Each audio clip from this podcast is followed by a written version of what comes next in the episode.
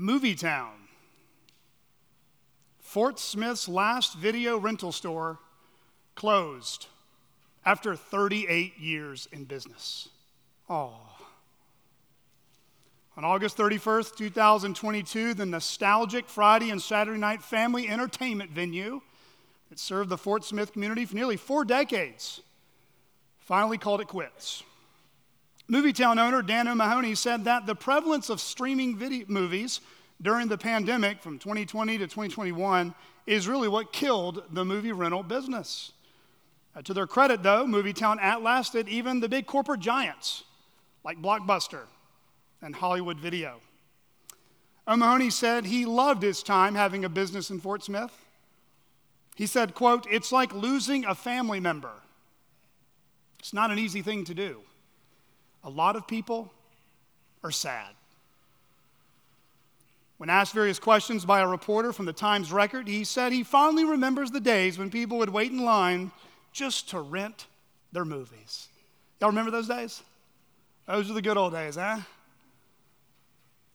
Well, those days are long gone. I guess all things that are good come to an end, don't they? I'm sure each of us, regardless if you have no idea what a VHS tape is, or a DVD is, or you are so glad those days are over, I would venture to say that each one of us have experienced a good thing come and go before. Begin and end, enter and leave in our own life. So, how about you? What good thing have you experienced in your life that has come and now it's a distant memory? Perhaps it was a small group or a Sunday school class at a church you are a member of. You grew a lot with friends in there for a season of time, and at a time in your life where you were all growing up together, getting married, raising kids, enjoying life together, and growing in Christ together.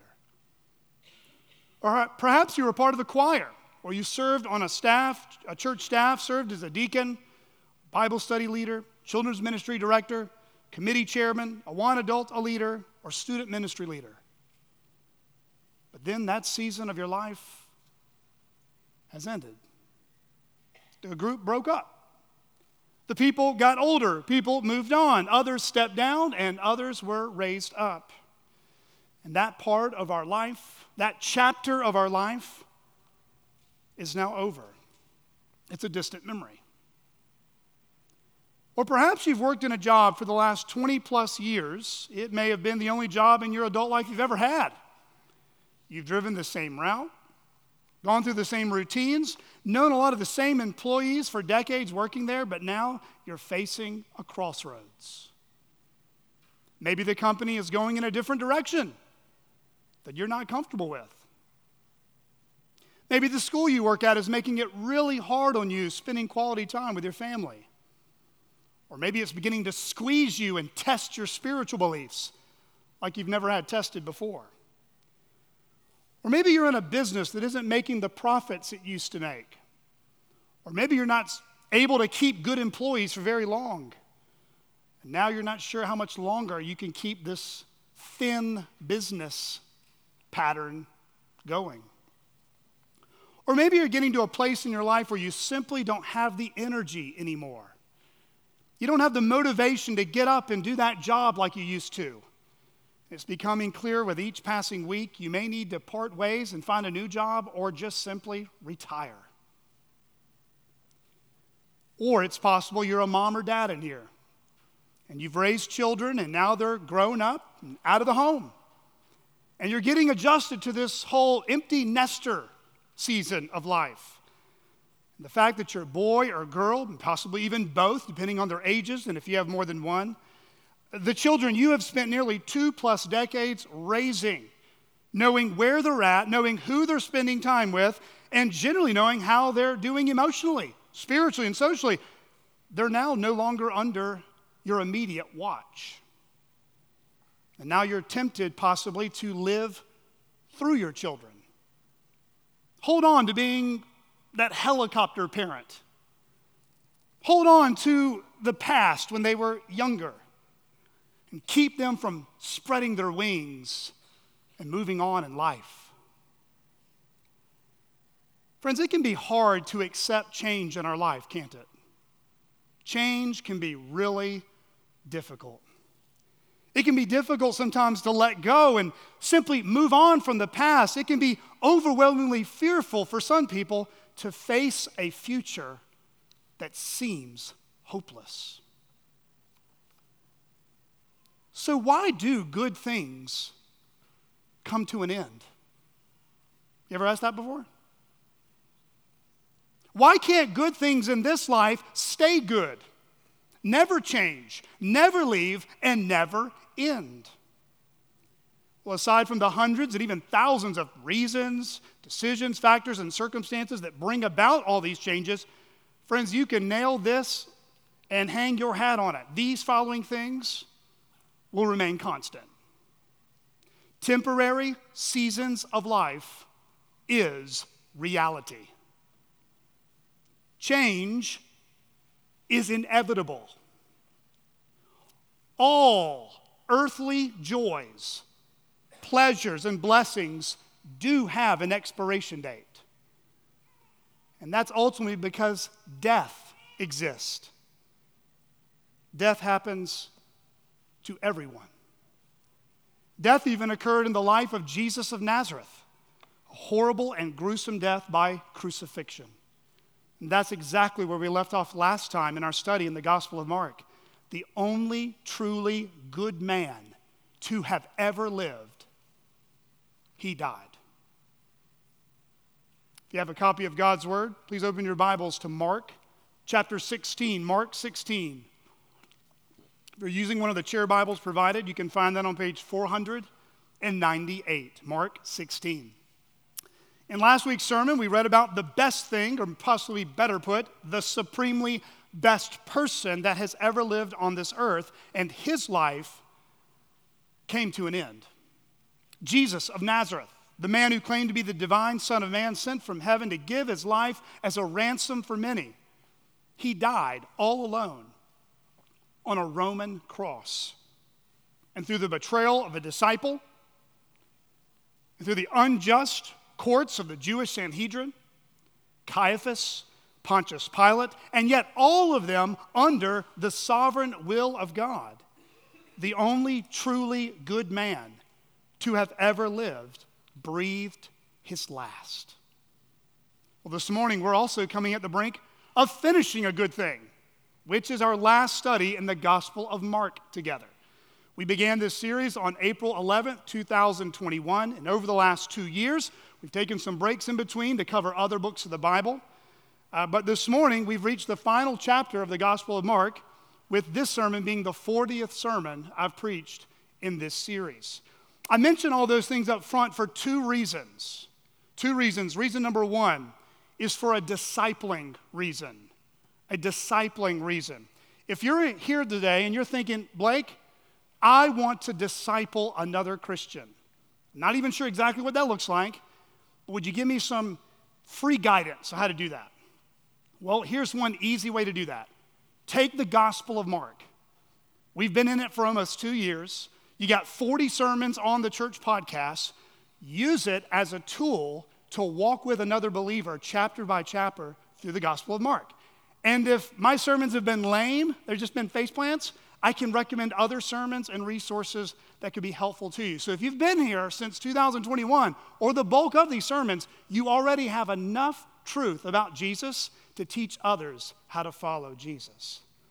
The second reason I make mention of this being the last sermon is to bring our attention to how the Gospel of Mark uniquely ends. So if you didn't have your coffee this morning, the next 15 to 17 minutes are going to be a little dense for your minds, but I think it's good to humble us when we don't understand something and continue learning to know more. So, what do you mean by that? Well, this morning's sermon is only going to cover verses 1 to 8 and not verses 9 to 20. That might give you some heartburn. You might be asking, Pastor Blake, why not? Isn't this all of God's Word? Well, for the next 15 minutes or so, I do want to address a very important topic so you're not left hanging in curiosity. First, in verses 9 to 20 of our English translations of the Bible, we have this section in brackets, possibly double brackets. Some of you have, may have it footnoted at the bottom of your Bible, at the bottom of the page, or it's in the italics in the margin of the Bible, and it says the following or something like it. Quote, some of the earliest manuscripts do not include Mark 16, verses 9 to 20. So, what on earth does that mean? You might be sitting here going, I've never even paid attention. Well, I'm glad I'm bringing that to your attention. It means this based off the oldest manuscripts, the oldest documents of the Bible we have today in its original language, those dating all the way back to the closest we can get to the first and second century, within the oldest ones that scholars and historians have in their possessions today, verses 9 to 20 are missing from the oldest manuscripts. So here's some brief church history. Any of these names pop up in your mind, you can research later and study on your own. Back in the 1500s, arguably one of the most learned men on earth, Desiderius Erasmus, who lived from 1466 to 1536, he produced the first published and printed editions of the New Testament in Greek. For his work in the Gospels, he had only two manuscripts to make that edition. Later on in church history, the Textus Receptus, that's in Latin for which means the received text, was produced. And from those works, we eventually have men like William Tyndale come along and translate the first Bible from the original language into the English language. The Textus Receptus became the dominant Greek of the New Testament for the following 250 years. Hence, why most people still have and maybe currently have a King James Bible. It is based off the Textus Receptus, or the received text. And that's where the New King James came along in the 20th century. Both of those uh, Bibles come from that manuscript tradition. However, in the 19th century, two of some of the oldest manuscripts we have today of the New Testament were discovered. These manuscripts are very important because they contain all four gospels. Now, if you want to really do your research and just grow in this area, you can look these up on the internet, okay? These manuscripts are Codex Sinaiticus, or Sinaiticus, rather, Codex Sinaiticus, uh, Sinaiticus, there we go, and Codex Vaticanus. And in both of those manuscript families, verses 9 to 20 are missing from them. You can go on the internet and check those out. The word codex or codices, they just simply mean books of ancient scrolls.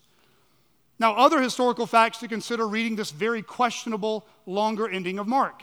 Eusebius, who lived from AD 275 to 340, an early church historian of the fourth century, said, quote, the most accurate copies, it's a man living in the fourth century, end at Mark 16, verse 8.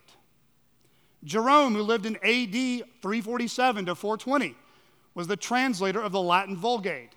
And he said that almost all Greek manuscripts lack an ending after Mark 16, verse 8. That's all under point one. Point two.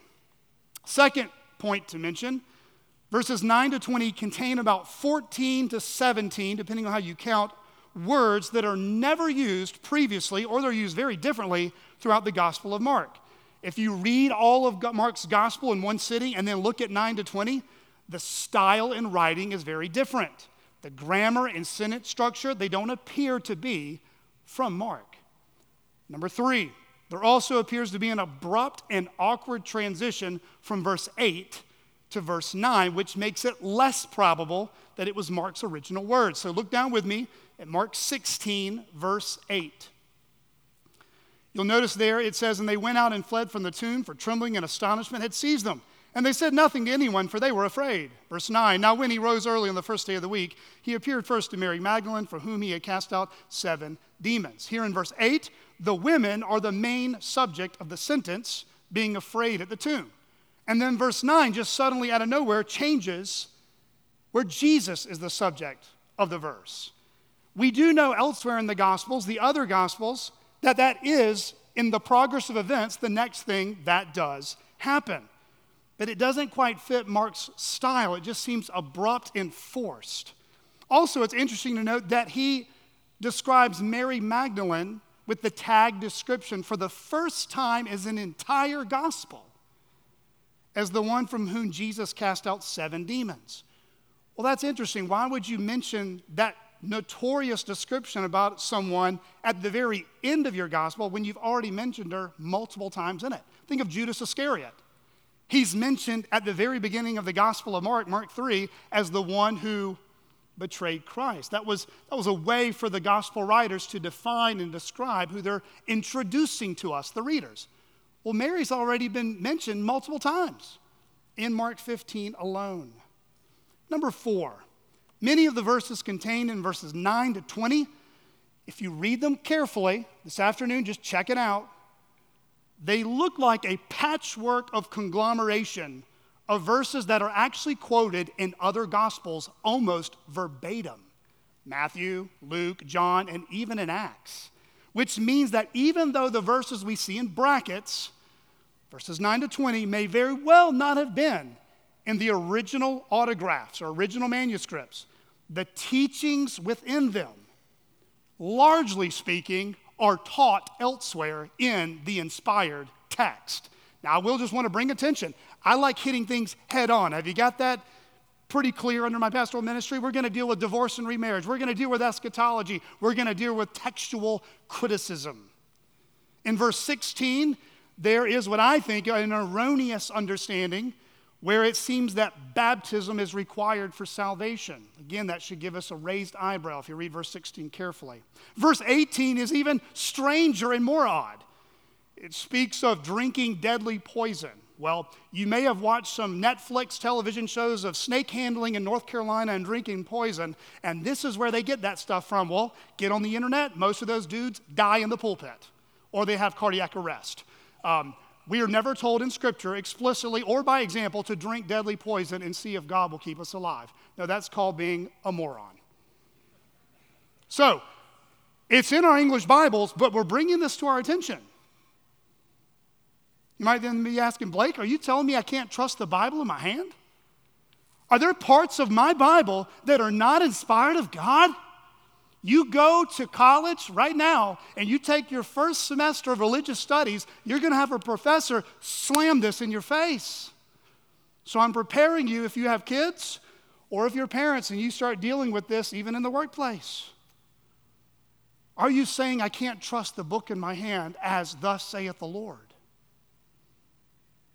No, I'm actually saying quite the opposite.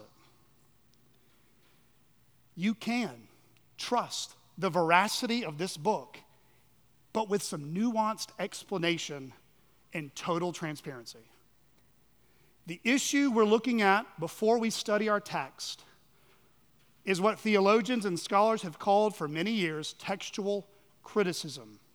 The discipline of New Testament Textual criticism simply means the study of the original text. The Bible is not written in English, it was not originally written in Latin, Hebrew, and Greek, and some Aramaic.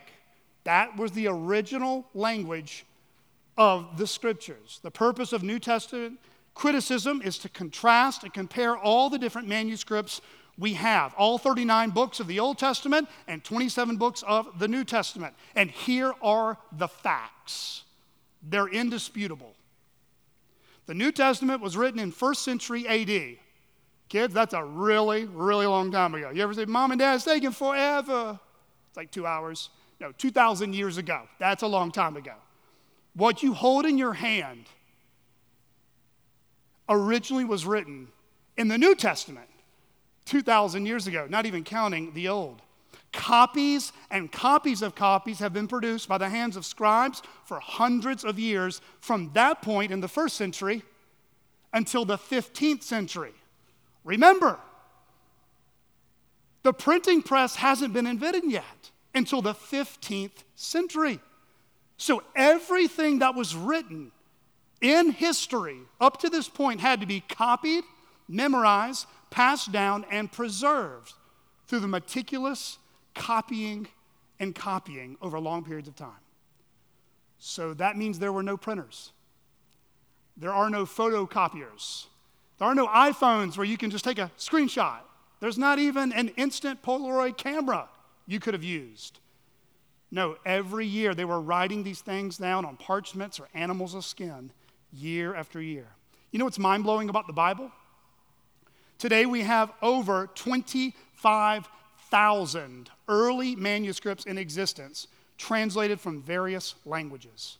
Over 5,000 of them have been found with fragments and manuscripts of the Greek text. Others even hold translations of the New Testament dating all the way back to the second century. Just for comparison, if you want to pit the Bible against other very well known uh, resources of literature in the ancient world, listen to this Caesar's Gallic Wars was written in the first century BC. There are only 10 manuscripts in existence. The earliest textual evidence we have was copied 1,000 years after the original. Aristotle's Poetics was written in the fourth century BC. There are only five manuscripts in existence. The earliest textual evidence we have was copied 1,400 years after the original. Tacitus's History and Annals, written in the first century. Okay, let's compare it to the Bible, written in the first century. Only two manuscripts survive. And that, even one dating from the 9th century and the other the 11th, which is 8,100 years, respectively, later than their surviving copies. Friends, that's an embarrassing statistic compared to what we have with the Bible. If you'd like to learn more about how we got the Bible in our hands, Lifeway didn't produce it, by the way, or your grandma. Eh, you're not related to King James, so just throw that out there. And, and by the way, the Bible's been around a lot longer in its original autographs before the King James. So if you want to do some more studies in this, I would encourage you to jot down at least one of them. Number one, www.michaeljkruger.com. michaeljkruger.com. I would love to get Dr. Kruger here if I could. He's in North Carolina. He's one of the leading scholars today in the study of the origins of the New Testament, particularly the development of the New Testament canon. michaeljkruger.com. Number two, Why Trust the Bible by Greg Gilbert. Why Trust the Bible by Greg Gilbert. That book is in the church lobby. It's white on the shelf. Feel free to grab one as you leave. Number three, How We Got the Bible by Greg Lanier. Very small book. I mean, really thin, easy on layman's level. Anyone could read it. How We Got the Bible by Greg Lanier. Number four, another great book to check out would be Can We Trust the Gospels by Peter J. Williams. Can We Trust the Gospels by Peter J. Williams. And number five is F.F. Bruce's book. I'm sure, Greg, you'll probably get this in seminary, or some of you Former seminarians have read his book, but it's called The New Testament Documents. Are they reliable? Listen to F.F. Bruce as he summarizes the manuscript evidence of the Bible and the veracity or the trustworthiness of it. Listen to what he says quote, the variant readings about which any doubt remains among textual critics of the New Testament affects no material question of historic fact or of the Christian faith and practice. That's a very important statement. In other words, though there might be debate amongst varying manuscript traditions on sentences and some select verbs and words, and the longer ending, the two most disputed passages to let you do your own studies, is Mark 16, verses 9 to 20, and John 7, 53 to John 8, 11, which is the woman caught in adultery. Those are the most disputed passages, having not been in the oldest manuscript traditions. If you take all the variants of the 25,000 manuscripts and you put them all together through critical scholarship and testing, there is no essential doctrine that is changed or contradicted from what is clearly taught in Scripture. None of it. In other words, God's Word does not contradict itself. It can't contradict itself because it has one divine author. God cannot lie, and God can preserve His word through thousands of years to communicate to His people exactly what He wanted them to hear. So let me conclude as we land the plane in the airport on our text. In verses 9 to 20, though they are not, most likely, not inspired of what Mark originally wrote, the ending of the other three Gospels are all consistent with what we will read about in the events surrounding the crucifixion in Mark's Gospel. And the way Mark decided to end his Gospel in verse 8 is the way God intended through Mark's authorship for us today to respond to who Jesus is and what that means for our life. Now, you can get off the squat rack, re listen to that later, or talk to me in the hallway. Let's get to the inspired text. We left off last week with a tomb that contained the corpse of Jesus. Mark 16, starting in verse 1. When the Sabbath was passed, Mary Magdalene, Mary the mother of James, and Salome bought spices so that they might go and anoint him. And very early on, the first day of the week, when the sun had risen, they went to the tomb. And they were saying to one another, Who will roll away the stone for us from the entrance of the tomb? And looking up, they saw that the stone had been rolled back. It was very large. And entering the tomb, they saw a young man sitting on the right side, dressed in a white robe. And they were alarmed. And he said to them, Do not be alarmed. You seek Jesus of Nazareth, who was crucified. He is risen. He is not here. See the place where they laid him. But go, tell his disciples and Peter that he is going before you to Galilee. There you will see him, just as he told you. And they went out and fled from the tomb, for trembling and astonishment had seized them. And they said nothing to anyone, for they were afraid. This is God's word. When we study the life and death of Jesus, we must never forget the resurrection of Jesus. Let me say that again. When we study the life and death of Jesus, we must never forget the resurrection of Jesus. So if you've had a membership interview here at CCBC, I'm not going to ask you to raise your hand, but ask yourself at what point did Pastor Blake go, hey, did he just stay in the grave? And you're like, oh no, he got up from the dead. Ah, pretty important.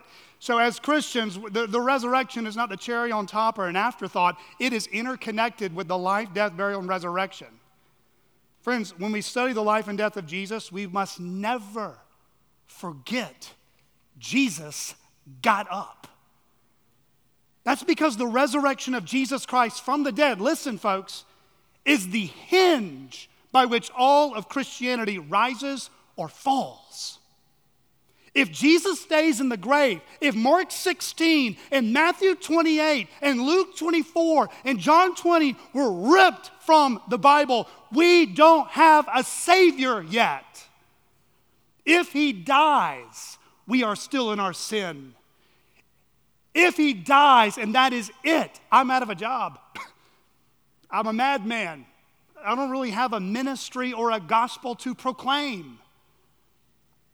Friends, if Jesus stays in the grave, at best, Jesus is nothing but a heroic humanitarian that kindly cared for people's physical needs.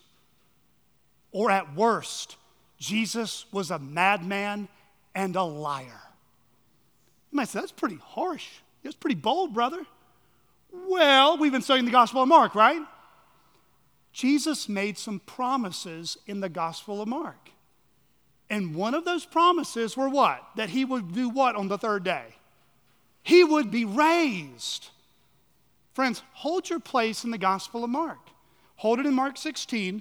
Turn back to Mark 8:31. I'm going to show you four texts, okay? Four texts.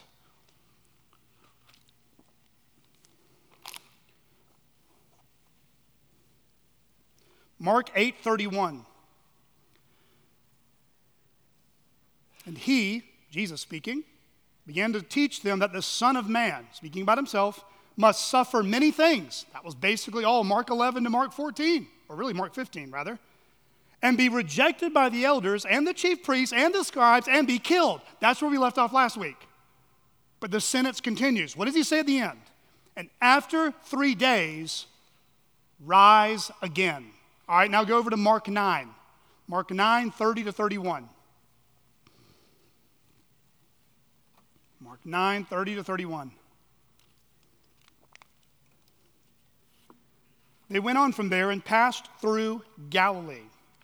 And he did not want anyone to know, for he was teaching his disciples, saying to them, The Son of Man is going to be delivered into the hands of men. That's chapters what? Basically 11 to 15, more or less. And they will kill him. And when he is killed, what does he say he'll do? After three days, he will rise. Now go to Mark 10. Mark 10, 32 to 34.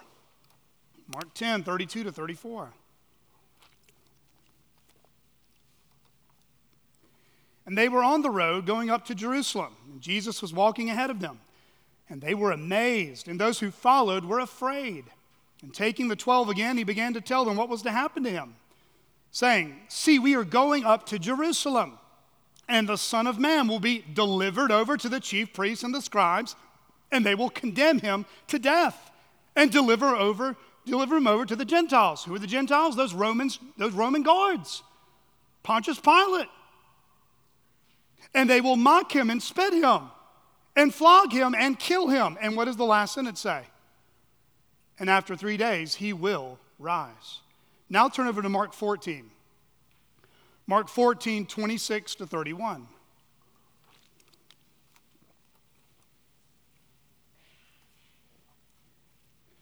Mark 14, starting in verse 26.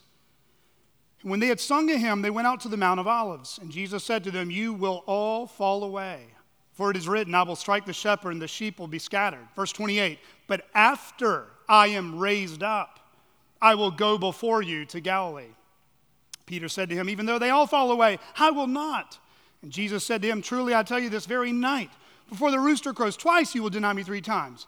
But he said emphatically, If I must die with you, I will not deny you. And they all said the same. All right, go over back to Mark 16. So, up until this point, Jesus has made it crystal clear. I hope it's crystal clear to us, right? We just read four texts about who he is. He's the divine Son of Man. What would happen to him? He would be arrested, betrayed, spit on, flogged, and killed, and that he would die and what? Rise again. He even told them explicitly there at the Lord's Supper in the upper room within 24 hours of his death that after I am raised up, I will go before you to Galilee. Now remember, Jesus died outside the city gates in Jerusalem, okay? It's kind of like down here. Galilee is 110 miles north of Jerusalem. What is significant about Galilee? Why does Jesus tell them, I will go there? after I'm resurrected? Well, friends, where did the Gospel of Mark begin? In Mark 1, Jesus is coming to a lake and he sees these four men, these four young, probably teenagers, maybe early 20s, fishing. James and John, Peter and Andrew. He first found these men and told them, I will make you fishers of men in Galilee. In other words, after three or so years of teaching and training these men, he says, I'll meet you where it all began. I'll rise again and meet you where it all started. But there in Mark 16, we're left with some puzzling words and responses by those who first witnessed Jesus' death, or really one of the last witnesses. In verse 1, if you look at our passage to this morning in Mark 16, Mark informs us that the Sabbath day has come and gone. As you may recall, the Sabbath day which was Saturday, was that 24 hour sanctified or set apart day of rest where the Jews ceased from their ordinary labors to remember their Creator and be refreshed physically. Uh, but the Sabbath day is now over. And Mark 15, verses 42 to 47, which is right before this, had ended with Joseph of Arimathea, a respected man of the Jewish Sanhedrin that was really kind of a quiet, secret disciple of Jesus. And he takes Jesus' body, a corpse, he's dead, and he places it in a tomb the day before the Sabbath. This is Friday evening. According to Matthew 27 60, he placed Jesus' body in his own family's tomb, one that was new and had never been used. Mark informs us that though Jesus' disciples have fearfully abandoned their Lord, and they don't want to be publicly seen, remember Peter? I don't know him. Hiding behind a fire, denying him in front of a servant girl. There are a group of women that have been standing afar watching their Lord die on Calvary. They've been following Jesus for years, in fact. Mark 15, verse 40, if you just want to look down, Mark 15, 40, there were also women looking on from a distance, among whom were Mary Magdalene, and Mary, the mother of James, the younger, and of Joseph, and Salome. When he was in Galilee, they followed him and ministered to him, and there were also many other women who came up with him. Friends, if you read John 19, guess what other Mary is present? Jesus' mom. She saw her son crucified on that tree. And Mark informs us that though Jesus' disciples can almost be nowhere to be found at this point, there are a group of women that have witnessed it all, and they want to draw near to that tomb. These women loved Jesus. They served Jesus. They saw him brutally crucified, and they saw exactly where he was buried. Mark 15, 47. It was Mary Magdalene. And Mary, the mother of Joseph, they saw where he was laid on that late, grim Friday evening. And here in Mark 16, we see them again, along with Salome, slowly but surely making their way to the tomb. They had spices, Mark says. In other words, they had gone to the market, whether it was before the Sabbath day had begun or shortly after it had ended. Most likely it was super early in the morning. Uh, they got spices to anoint the body of Jesus. Maybe it was a kind of a commitment they wanted to fulfill. They didn't get time to do it on Friday. Perhaps it was simply a sign of honor and love, like Mary, the sister of Martha, did back in Mark 14 before he would be betrayed. Uh, at the very least, it would decrease the odor and the stench of a decaying body. In all four Gospels, among the different Marys mentioned, Mary Magdalene is mentioned prominently in all four Gospels. For your own studies, you can look this up Matthew 28, 1 to 10, Luke 24, 1 to 12, John 20, 1 to 18. I did this in my personal quiet time this week printed out all four texts and showed the parallels and the harmonization of all four gospels in those last scenes. It's very warming and reviving and will actually enrich your idea of what's going on. As one point of observation, keep in mind the 12 disciples that were known as the 12. They were men and they often took center stage in the life and ministry of Jesus. And minus Judas, of course, who eventually abandoned Jesus and betrayed him. Uh, these men would eventually be the apostles who would lay the foundation for the church. But we should not overlook these texts in Mark 15 and 16 about these women who were drawing near to the cross and near to the tomb. Many women, the gospel writers say, also followed Jesus. They served Jesus and they even provided for Jesus and his disciples. Listen to Luke 8, verses 1 to 3. Luke 8, 1 to 3. Soon afterward, he went on through cities and villages, proclaiming and bringing the good news of the kingdom of God. And the twelve were with him, and also some women who had been healed of evil spirits and infirmities.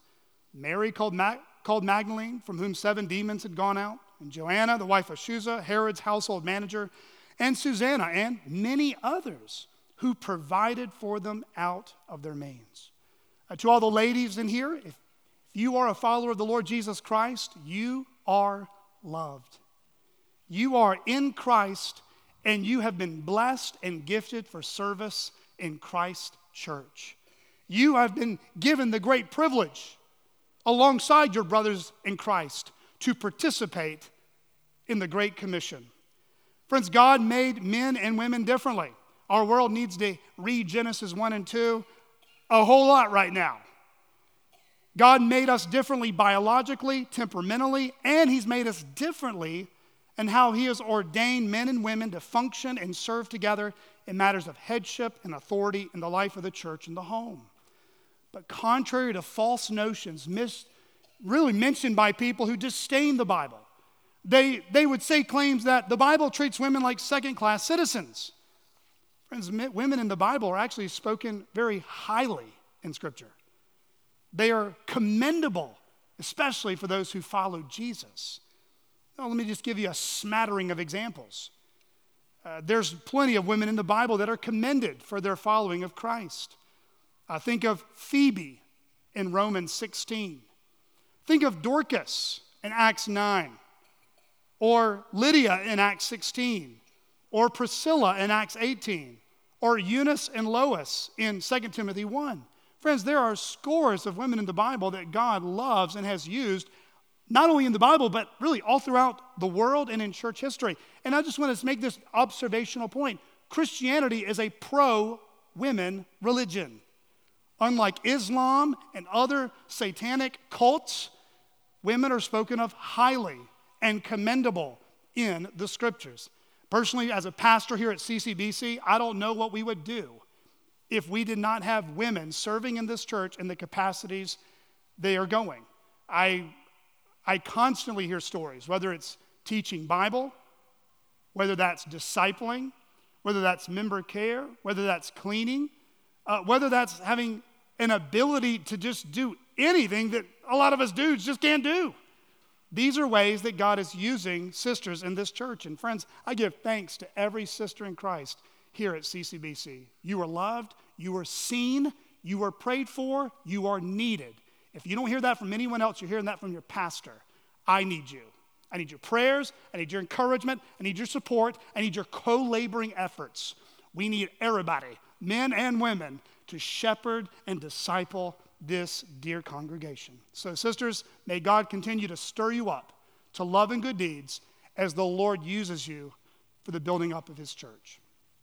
In verses 3 to 6, we see a surprising discovery as the women walk towards the tomb and it's a surprise that's also mixed with a lot of fear. Look with me, starting at verse 3. And they were saying to one another, Who will roll away the stone for us from the entrance of the tomb? Looking up, they saw that the stone had been rolled back. It was very large. And entering the tomb, they saw a young man sitting on the right side, dressed in a white robe, and they were alarmed. And he said to them, Do not be alarmed. You seek Jesus of Nazareth, who was crucified. He has risen. He is not here. See the place where they laid him. Here, Mark brings our attention that the women, they're walking towards the tomb, but guess what they're talking about? Hey, who's going to move that stone for us? They're concerned about, man, how are we going to get this thing open? But it's not necessarily Jesus' absent body that's on their mind. They're anticipating his body is in there. They've got spices. They're talking about how are we going to open the tomb. Either way, it's, it's a strange description.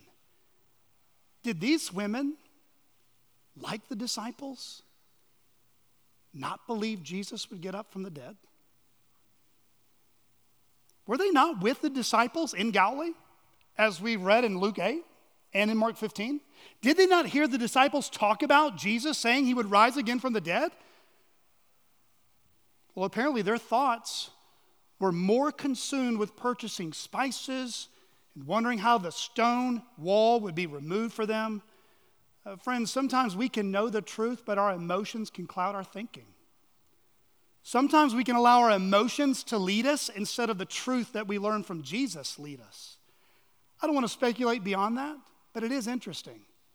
They don't seem to be looking for an absent tomb. They seem to be walking towards a tomb. They think Jesus' body is going to be there.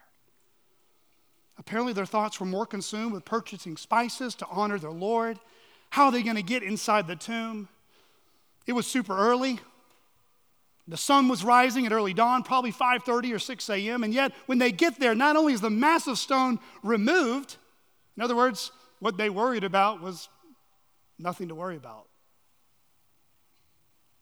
They see a person in there they have ne- never seen before sitting inside the tomb. And this surprising encounter leaves them alarmed and stunned. Verse 5 says it's a young man. He was inside the tomb dressed in a white robe. If you read all four gospels together, Matthew and Mark mention one young man, Luke mentions and John mentions two. If you harmonize them together, there's two in the tomb, and one is predominantly doing the speaking. Mark and Matthew seem to emphasize the one speaking. The other Gospels mention that this young man is also an angel. By the way, if you ever meet someone who claims they've seen an angel, like in their bathroom or in their bedroom or like during their quiet time, just ask them the no brainer question Were you scared out of your wits? Because in the New Testament, anytime angels show up, people get really scared. The guards in the Gospel, I think, of Matthew, is they literally sit there like dead men. They had like cardiac arrest, all right? So I just want to, I hope you understand, you don't want to pray for God to show you an angel. No. Any of these soap opera shows that talk about kissed by an angel, what, what's the, what touch? Touch? I mean, this is weird. Like, I don't want to get near an angel in this body. Maybe in glory when I can take on the glory, but no. Angels are scary. And it's just described as a young man. This angel appears through this revelation of this young man, and they're afraid. They're alarmed. They have never seen such a thing, and they did not anticipate that man, that angel, in that tomb. Instead, the angel here says, Don't be afraid of me. Don't be afraid that you don't see Jesus either. You don't need to be afraid at all. Jesus is not here. Jesus' body hasn't been stolen. You didn't make it to the wrong tomb. Jesus is not here because Jesus is alive. Verse 6 says, The angel said, He has risen. The Greek verb tense is in the passive voice, which is indicating what? Who raised Jesus from the dead? God did. Who sent the angel to roll the stone away? God did. Who led these women to that empty tomb on that early morning, even though doubts, questions, and fears flooded their thoughts? God did. How did that angel know where Jesus was now? because God sent him, God told him, God informed him that the Son of God, though he was crucified on Friday, is now risen and alive on Sunday, the first day of the week, which is why we as Christians make a really big deal about the first day of the week. We spend two plus hours in this building only, even only on Sunday mornings. You know why? Because Jesus got it from the dead on the first day of the week. So, yes, we can celebrate and pay attention to Easter once a year. But, friends, we should never grow tired of singing psalms and hymns and spiritual songs and making melody in our hearts to the Lord about the resurrection every single Lord's Day. We gather together as a church to celebrate the life, death, burial, resurrection, ascension, exaltation, and session of Jesus Christ. So, what does the angel tell the woman to do next? Look at verse 7. But go and tell his disciples and Peter that he is going before you to Galilee. There you will see him, just as he told you. Here, the angel is crystal clear with his instructions from God to these dear women. They are to do something very simple here go and tell what you have seen and heard. Go and tell what you have seen and heard. they were to go and tell his disciples. And specifically, did you notice Mark brings this out? They were to go and tell Peter. Why does Peter get singled out? I think we can all safely conclude it's because Peter was the outspoken one said he would never deny Jesus, but eventually did. It was Peter who heard that rooster crow, and it left him undone in sorrow, shame, and regret. Friends, even back in Mark 8, Peter received the sharpest rebuke you could ever hear from Jesus Get behind me, Satan. Peter was getting in the way of Jesus' mission towards the cross. You know what's amazing about this? I think the angel knew exactly what Peter did on that dreary, dark night. It's amazing that even the angel wants Peter this despairing, failing, sorrowful disciple to be restored again by God's mercy. He wants Peter to know that Jesus of Nazareth, his Jesus, did exactly what he said he would do. He wanted Peter to know that Jesus isn't done with revealing himself and restoring Peter for good things he still has in store for Peter. He wants Peter to know that Jesus is alive and Peter now has real hope for living because of that fact. But what do the women do next? They've encountered this wild, dramatic, alarming, astonishing, and life changing experience. A large stone has been rolled away. They don't know how it happened. An empty tomb with no body of Jesus to be found, but this angel in there. This angel is speaking to them exactly where Jesus is, and they give him a clear command. They give the women clear commands that they are to go and tell what they have seen and heard to the very men Jesus trained himself for three years. But do they obey? Look at verse 8. And they went out and fled from the tomb. The word fled there is the same word in Mark 14 when the disciples fled and abandoned Jesus, by the way. It means to be scared out of your wits and to get out of Dodge. Run, depart. They went out and fled from the tomb, for trembling and astonishment had seized them, and they said nothing to anyone, for they were afraid. That word astonishment there in the original language is where we get our word ecstasy. The Greek word is ekstasis. It meant to be so bewildered and overcome with shock that it appeared they were out of their minds. They were literally seized gripped and overwhelmed by an ecstasy of emotions. It's the same word used of Peter in the book of Acts when he was in a trance when he saw the vision from the angel in Acts 10. It's the same word used in Mark 5:42 when Jesus heals and raises a dead girl to life. Mark 5:42 and immediately the girl got up and began walking for she was 12 years of age and they were immediately overcome with ecstasis, amazement. They were so overcome with this mind blowing encounter, Mark tells us they said nothing to anyone, for they were afraid. Friends, that's a very interesting way to end a gospel. Doesn't sound very triumphal. Imagine me giving the benediction right now on that one. Honey, what'd you get out of it? It's like some scared women and Something about textual criticism. I don't know, what's for lunch?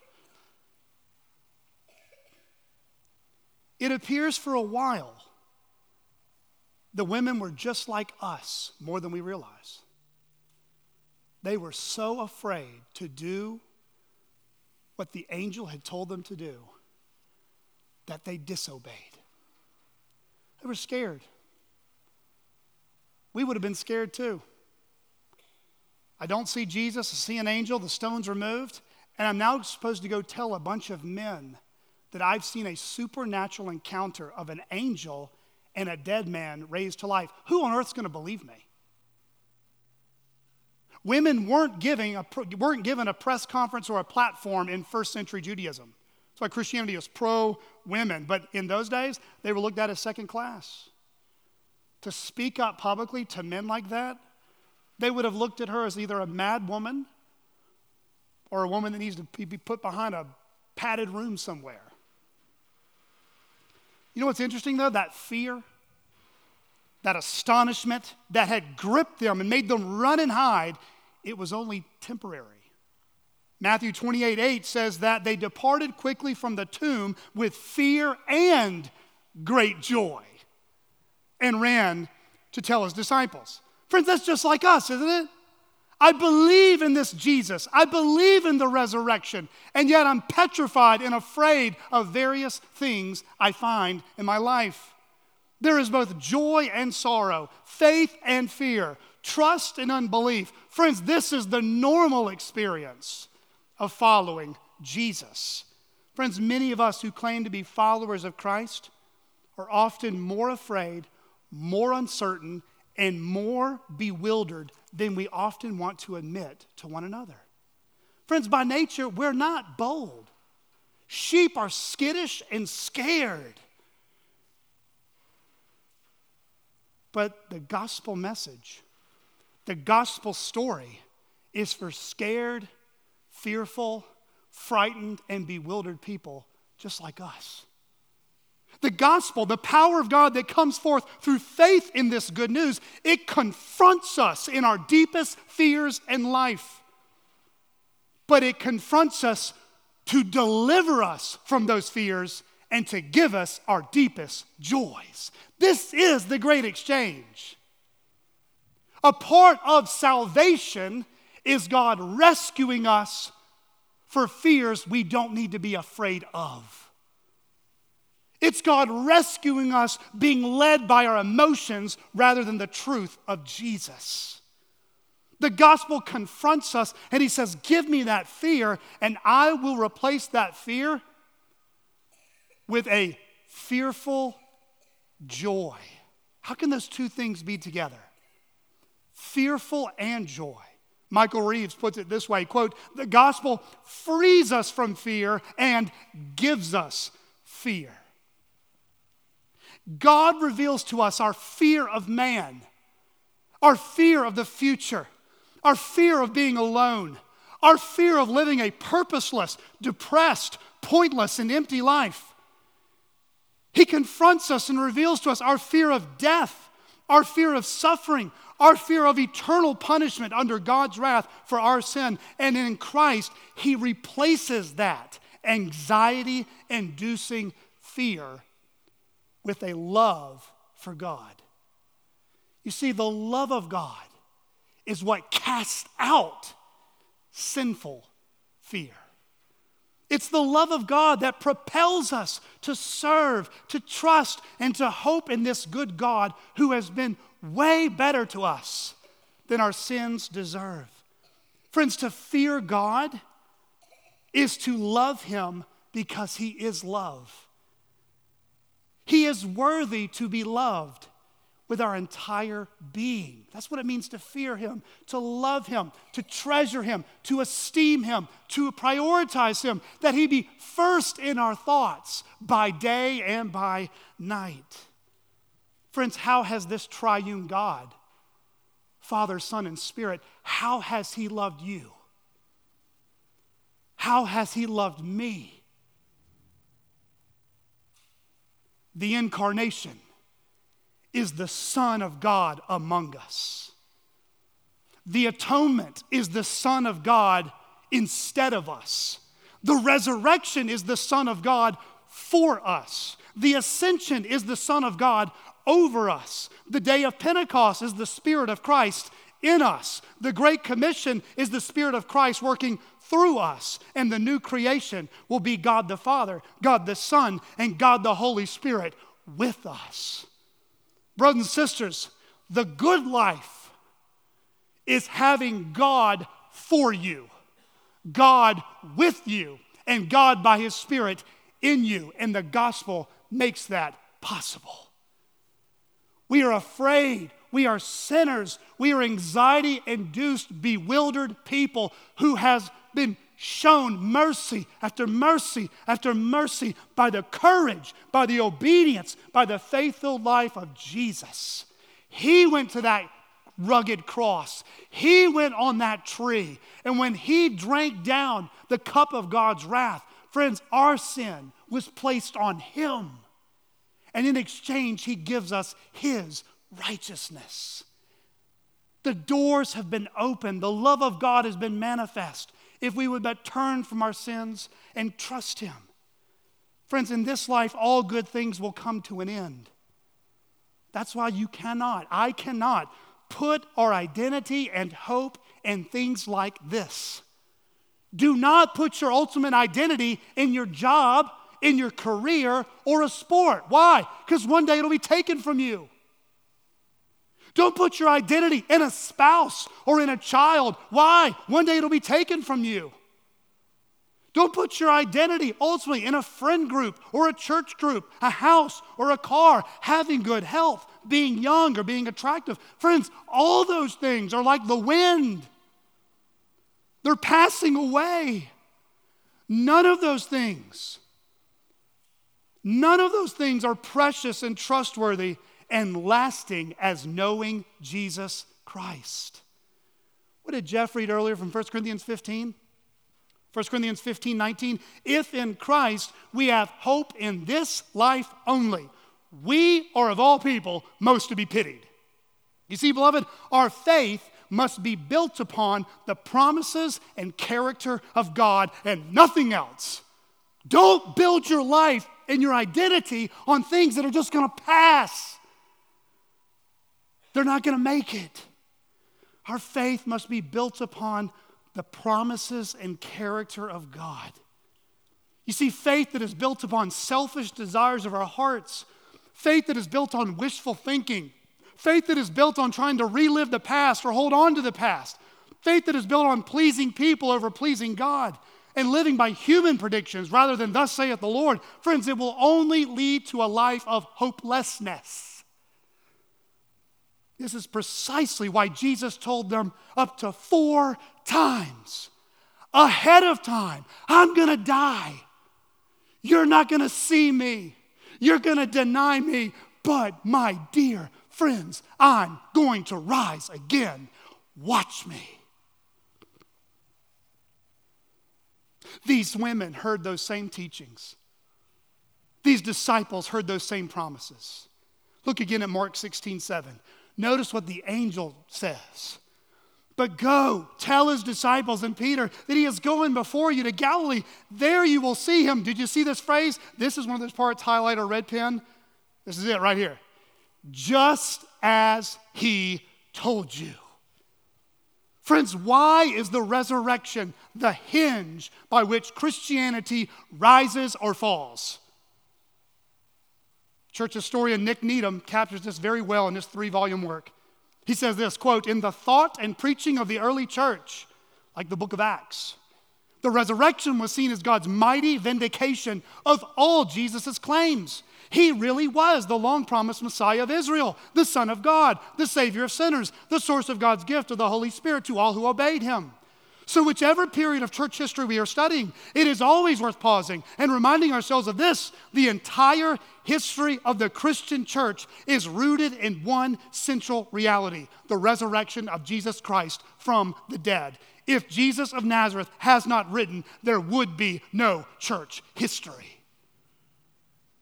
Friends, you and I are Christians this morning because Jesus got up. One of the greatest apologetics for the Christian faith. I can show you New Testament textual criticism. I can give you great books. I can do apologetics with you for weeks. You know where the proof really is in the pudding? Regenerate, born again believers following a Jesus who got up from the dead 2,000 years ago. That's why a healthy biblical church made up of sinners who are repenting of their sins and looking to that resurrected Jesus is his platform to show the world I'm reigning from heaven and I'm going to reign totally and completely through my people and through the gospel all over the earth. Friends, we are the most privileged of people on the planet. Our citizenship ultimately is not in America or Barling or Fort Smith or elsewhere. Our citizenship is in a place that cannot be taken from us, that will never pass away. It is in heaven with our Lord Jesus. So, friends, why is the resurrection important? Well, if I had to show you all my notes that I originally had, we would be here probably for a couple more weeks. I'm going to spare you. Amen. You might say, How does the resurrection apply to me right now? How does the fact that Jesus got up from the dead, showed himself to over 500 witnesses, scriptures and prophecies fulfilled, women and men denied him, were scared of him, eventually saw him? How does that have anything to do with my life right now? I'm glad you asked. The resurrection of Jesus Christ secures the following blessings. These are promises made to us. It secures our justification before God. In other words, you're declared right with God once and for all. Romans 4 23 to 25. It secures our sanctification as God's Spirit working in us to put sin to death in our lives. Friends, it's the same Spirit that raised Jesus from the dead now lives in us. Let me make a pastoral nudge. It is good and right for Christians to confess sins to one another. You're going to hear that next week in James 5 in Jansen's sermon. It is good and right to confess our sins, to talk about what we quote unquote struggle with. But I want to challenge us here. Read Romans 6, read Romans 8. Christians will sin in this life. Yes, I do believe that because I am one of them. But when sometimes people say, I'm struggling with some sin, ask deeper questions. Tell me how you're fighting against that sin. What are you doing in your life to put that to death? Because what I have found amongst many Christians, I'm not talking about just this church, I'm just talking about since I've been a Christian. I used to be one of these. We bellyache and complain and murmur. We're struggling when we're actually surrendering. We're just giving into sin. There is no struggle, it's a giving up. Friends, Romans 6 and Romans 8, Paul says the Spirit who lives within you has power to raise Jesus from the dead and has power to put sin to death in our own lives. Read Romans 6, 1 to 12, Romans 8, 9 to 11. The resurrection also secures our glorification. Like Christ, one day we will receive glorified bodies that never die again. 1 Corinthians 15. The resurrection also secures our union with Christ. You ever heard of Galatians 2:20? I have been crucified with Christ. It is no longer I who live, but Christ who lives in me. And the life I now live in the flesh, I live by faith in the Son of God who loved me and gave himself up for me. Or 2 Timothy 2:11. This was my meditation last night, just pondering this on my bed. 2 Timothy 2:11. If we have died with Christ, we will also live with him. Or think about Peter. Peter, 1 Peter 1, 3 to 5. Blessed be the God and Father of our Lord Jesus Christ. According to his great mercy, has caused us to be born again to a living hope. Through what? The resurrection of Jesus Christ from the dead. Friends, Derek Thomas says it very well. Every Christian may know that the day of his death is going to be his best day. How is that? We say goodbye to loved ones, but we say hello to Jesus. Oh, that is a day of rejoicing for every child of God. Friends, you can bank your entire life on every promise Jesus ever made.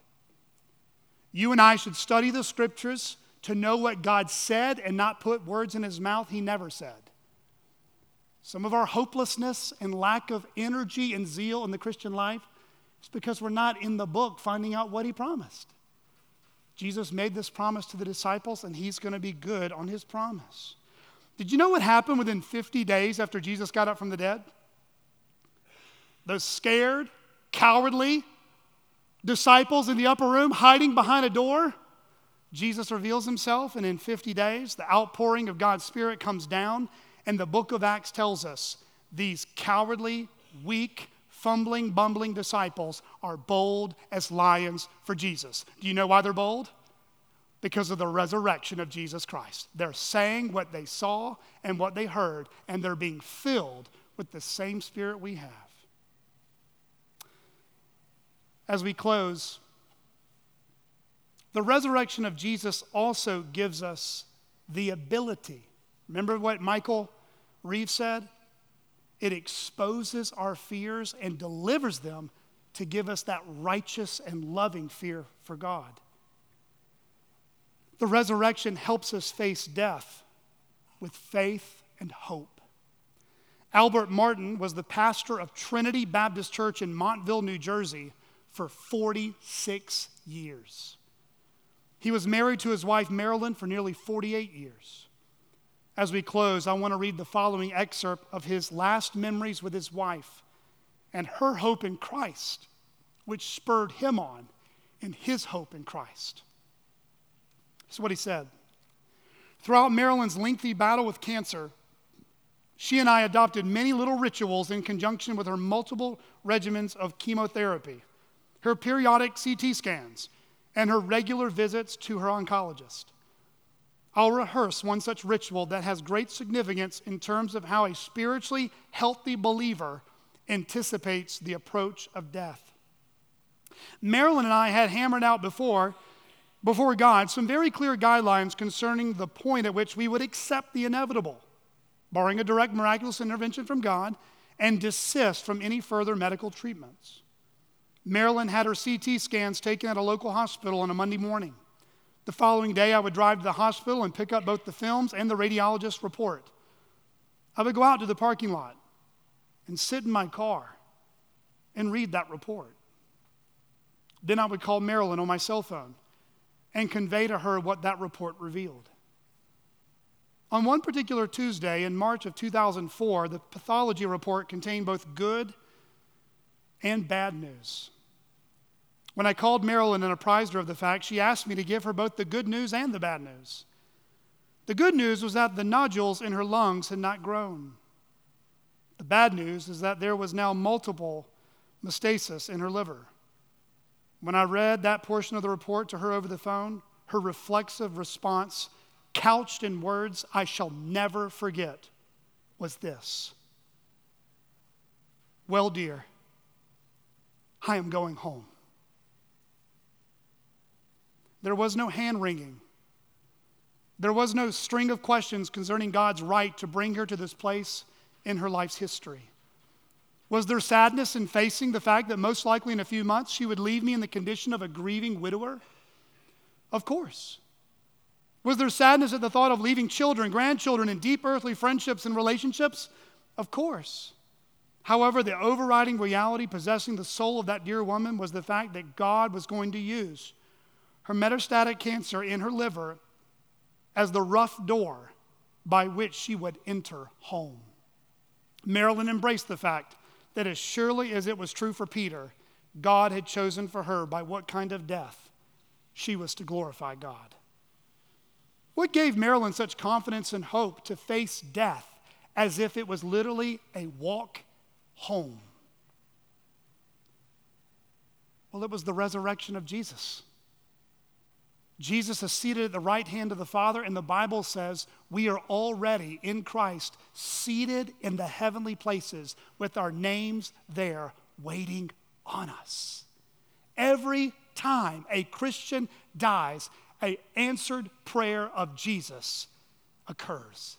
He desires his people to be with him. Friends, how can we face difficult trials like that, it's putting our faith in the resurrection of Jesus from the dead. Friends, we've got work to do. The women were called to go and tell. The disciples were called to make disciples, and we've been given that same commission. John Newton once said, Our work is great, our time is short, and the consequences of our labors are infinite.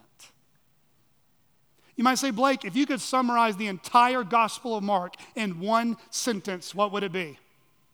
Here it is Jesus is God's Son, and Jesus is alive. Jesus is God's Son, and Jesus is alive. The question for us who've been reading this gospel is this How will you and I respond? Let's pray.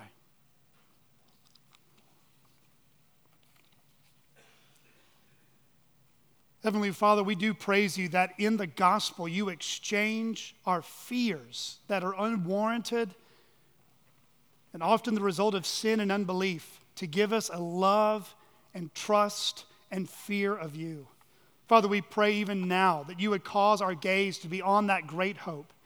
We ask all this in Jesus' name. Amen.